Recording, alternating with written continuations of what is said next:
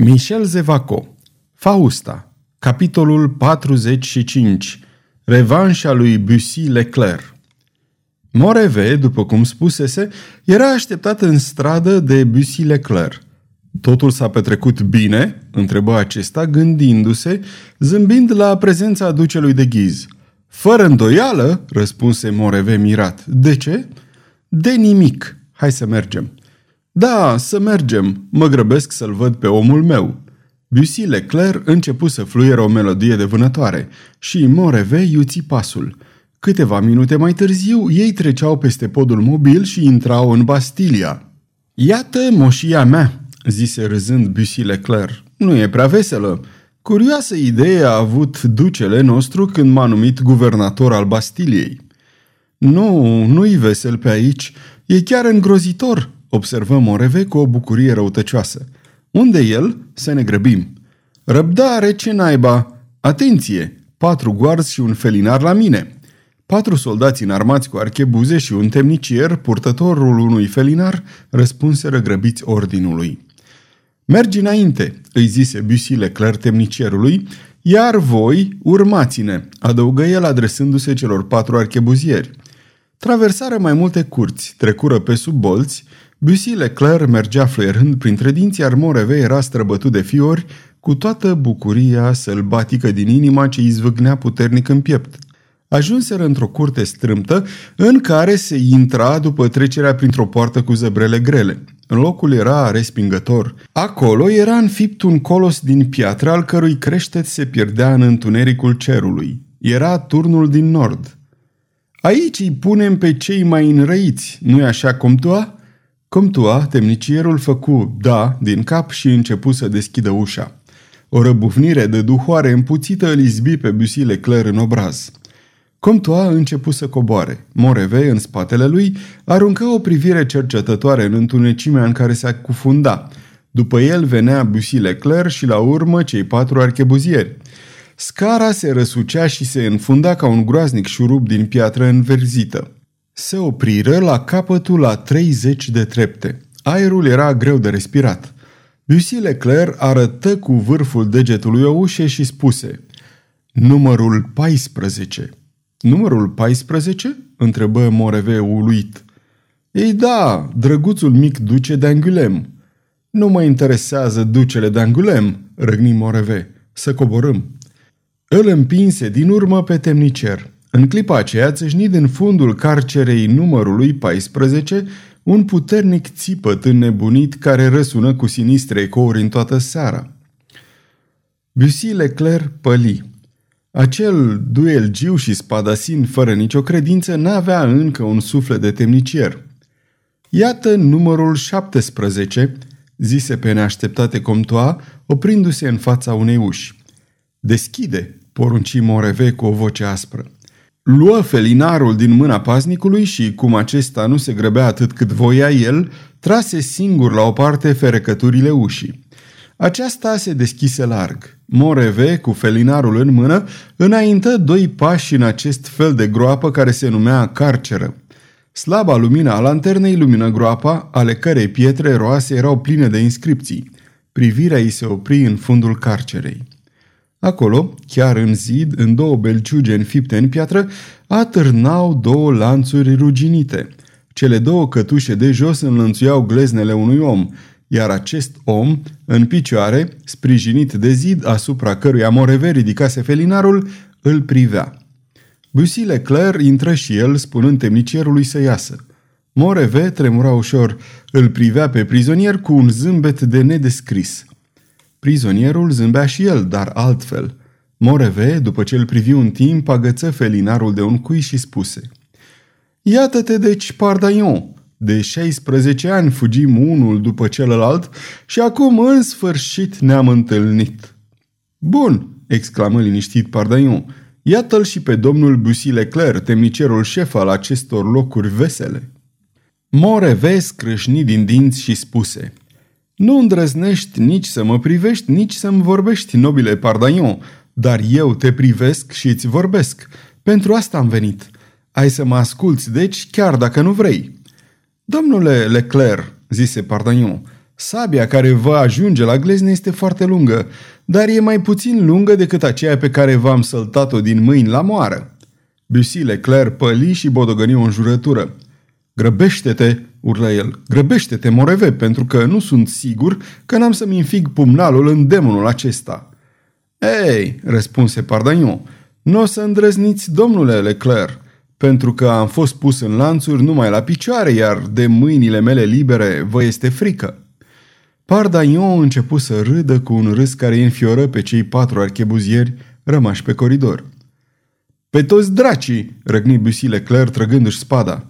"Lasă-l, lasă-l!" îi ceru Moreve cu un glas care picura ca fierea. "Nobilul Pardagnon are dreptate. Călăul care va veni mâine ar fi prea jignit dacă n-ar avea de torturat decât un cadavru." Atunci Pardagnon râdea într-una. "Domnule Leclerc," continuă el întrerupându-l pe Moreve, ca și cum acesta n-ar fi existat.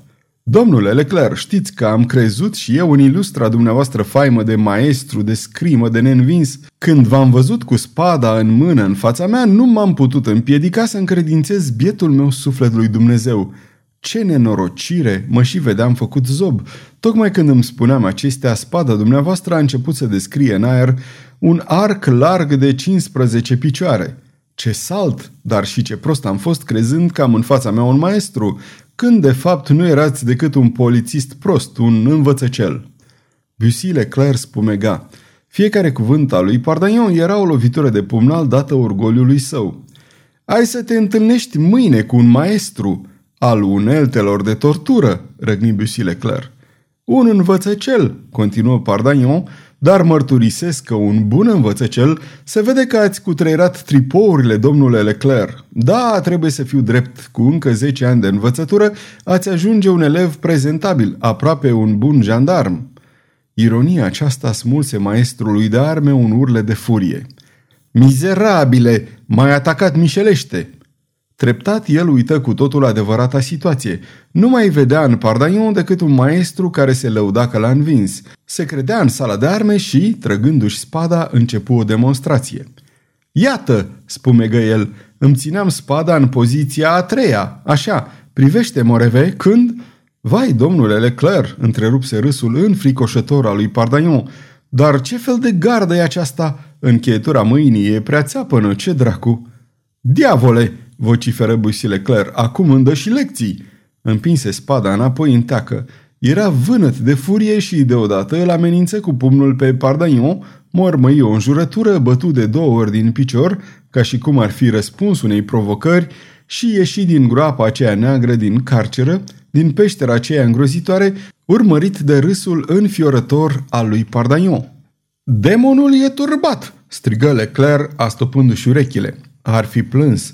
Orgoliul lui sângera din plin. Făcu un semn pentru a ordona archebuzierilor să-l aștepte pe Moreve și urcă scara către 4 trepte deodată. "Așadar," zise atunci Moreve, "cât mai trăiești, nobile Pardagnon, ascultă-mă. Eu nu sunt Bussy-Leclerc și îți mărturisesc că mi-a fost frică de tine. Acum, ferecat în lanțuri cum ești, nu mai este frică, înțelegi? Omul din fața ta se numește Moreve, pricepi? Acel Moreve care poartă pe obraz urma loviturii de spadă cu care l-ai plesnit. Moreve care a dat una din ultimele lovituri de moarte borfașului tău de tată. Același Moreve care a dat acolo sus pe colinele din Montmartre acea frumoasă lovitură de pumnal de pe urma căreia a murit domnișoara de Momoronsi, amanta ta." Ticălosul studia atent efectul acestor cuvinte. El nu deosebi nicio tresărire pe obrazul ciudat de liniștit al cavalerului. Pardagnon nici nu-l privea. Își ținea doar mâna dreaptă sub pieptar. La amintirea tatălui său mort în brațele sale, precum și la evocarea celei care rămăsese pe viață statornica sa adorată, mâna îi se încleștă. Urletul de deznădejde care îi vuia în piept l-a înăbușit. "Pe tot iadul!" strigă în sinea lui Moreve și mai vânăt. "Oare nu mai suferă de pe urma trecutului?" "M-ai căutat mult," continuă el cu glas tare. "Sunt ani și ani de când alergi după mine. Sunt tot atâția ani de când eu fug de tine. La urma urmei m-am întrebat ce ai putea avea să-mi spui și m-am ostenit să pregătesc această întâlnire. Haide, sunt gata să te ascult. Ce ai să-mi spui?" Pardagnon urmărea din ochi zborul înnebunit al unui liliac care se rotea în spațiul acela strâmt. Să vedem dacă va găsi o cale de ieșire, murmură cavalerul. Moreve tremura de furie. Bine, zise el, fii liniștit, Pardagnon, și tu ai să ieși de aici, dar cu picioarele înainte. Nu te vei duce singur la cimitirul executaților. Te voi însoți până acolo. Și când voi vedea aruncată ultima lopată de pământ peste cadavrul tău, voi pleca în sfârșit liber și liniștit. Iar dacă din întâmplare o teamă târzie m-ar copleși, ei bine, o voi avea pe soția mea ca să mă liniștească și să mă consoleze. Moreve se opri o clipă. Spera ca de data aceasta să dea o lovitură zdrobitoare lui Pardagnon, iar dacă acesta nu mai suferea la amintirea trecutului, îl va face să sufere cu întâmplările prezentului. E drept, reluă el, să știi cine-mi este soție. O cunoști, se numește Violeta. M-am căsătorit cu ea acum nici măcar un ceas. Nici o mișcare, nici o clipire a pleoapelor nu-i arătară lui Moreve că Pardagnon l-ar fi auzit, dar sforțarea pe care cavalerul trebuia să o facă în momentul acela ca să-și stăpânească mișcările obrazului trebuie să fi fost nemaipomenită. Când vei fi mort, continuă Moreve, am să plec cu Violeta. Chiar dacă mă iubește sau nu, puțin mă interesează. E a mea, dimpotrivă doresc chiar ura ei, căci voi avea o dublă plăcere să fiu stăpânul acelei fete cu toată dragostea ei pentru altul. Celălalt este unul din cei mai buni prieteni ai tăi. Ia auzi, ascultă, îl auzi urlând? Nu mai zici nimic? Pieptul lui Pardagnon se încordă. Deci, reluă Moreve, frumoasa țigancă îmi poartă numele și îndată o voi lua cu mine. E bunul meu, proprietatea mea, deci asta e una la mână. Iar micul Valois este colo sus într-o carceră ca a ta și îl poți auzi urlând. Moreve îl supraveghea pe Pardagnon cu coada ochiului, îmbătat de o bucurie fantastică. Pardagnon zâmbea, dar Moreve nu observase că el se sprijinise cu spatele de perete ca să nu cadă. Moreve, spumegând, scrâșnind, își zgâria obrazul cu unghiile. Oh, diavole, am să-ți mulg eu totuși un suspin." Liliacul ieșise din celulă. Pardagnon murmură. E ciudat ce somn îmi e." Se întinse pe pământ, își puse capul pe brațul îndoit și închise ochii. Dacă Moreve ar fi putut să vadă cumplita suferință care îl sfâșia pe omul acela, ar fi înnebunit de plăcere. Dar, aruncând snopul de lumină asupra lui, Moreve văzu că dormea liniștit cu un zâmbet pe buze. La revedere!" urlă Moreve. Pe mâine sau poate pe poimâine, pentru că vreau să te las să-ți clocești disperarea o zi sau două. Dormi în pace. Mă duc și eu la culcare. În misterul alcovului, țiganca își așteaptă soțul. Pe curând, Pardaion!" Ieși de andăratelea cu ochii pironiți pe prizonier, sperând să mai surprindă o tresărire, un vaet, o lacrimă. Liniștit și zâmbitor, Pardaion dormea. Atunci Moreve șuieră o înjurătură. Urcă grăbit scara, urma de temnicieri și cei 4 archebuzieri. După câteva minute intră în apartamentul lui Bussy-Leclerc. Vai de mine!" exclamă guvernatorul. Pe coarnele diavolului, dar de unde ești că ești atât de livid?" Din iad," răspunse Moreve. Înțeleg," rânji Bussy-Leclerc. Blestematul de Pardagnon te-a jignit cum a făcut și cu mine, nu? Ți-o fi turnat el o mulțime căci are o limbă ascuțită derbedeul. Ce ți-a spus? Ia să vedem." Nimic," răspunse Moreve, turnându-și un pahar dintr-o sticlă pe care guvernatorul era pe cale să o golească. Pentru când a fost chemat călăul? Păi mâine seară. Marele nostru Henri vrea să vadă cum i se aplică tortura. Tu nu? Fără îndoială, îl voi însoți pe duce așa cum îl însoțesc peste tot." Moreve bolborosi câteva cuvinte de rămas bun și se retrase. Apoi, odată ieșit din Bastilia, luă neîntârziat drumul spre Montmartre. Bussy-Leclerc, rămas singur, ridică din umeri și mormăi. Pardagnon trebuie să-l fi amețit cu insultele. Pardagnon, desigur că m-a atacat mișelește la moară. Nu-i cunoșteam lovitura, dar acum eu cunosc. Bussy-Leclerc se culcă. Se pare că a avut o noapte rea, căci își trezi de 2 sau 3 ori valetul ca să-i aducă vin. A doua zi își petrecut tot timpul în galeria de arme a Bastiliei.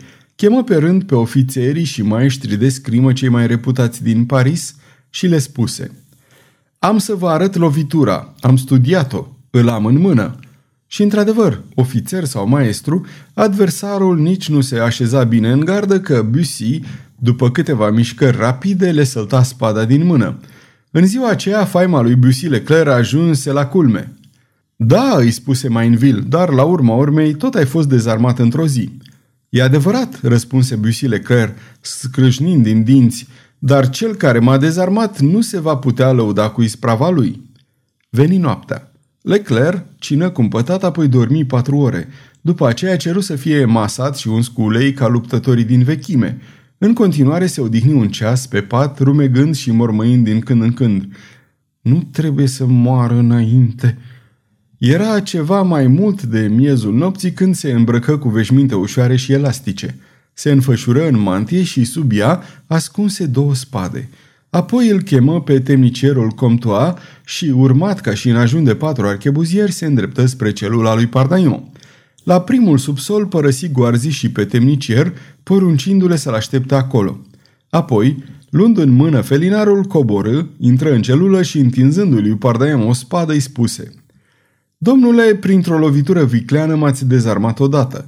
Sunteți cu picioarele puse în fiare, e drept, dar lanțurile sunt destul de lungi pentru a vă putea pune în gardă. La rândul meu vă jur că n-am să fug nici în spate, nici în lături. Ne aflăm, deci, la egalitate.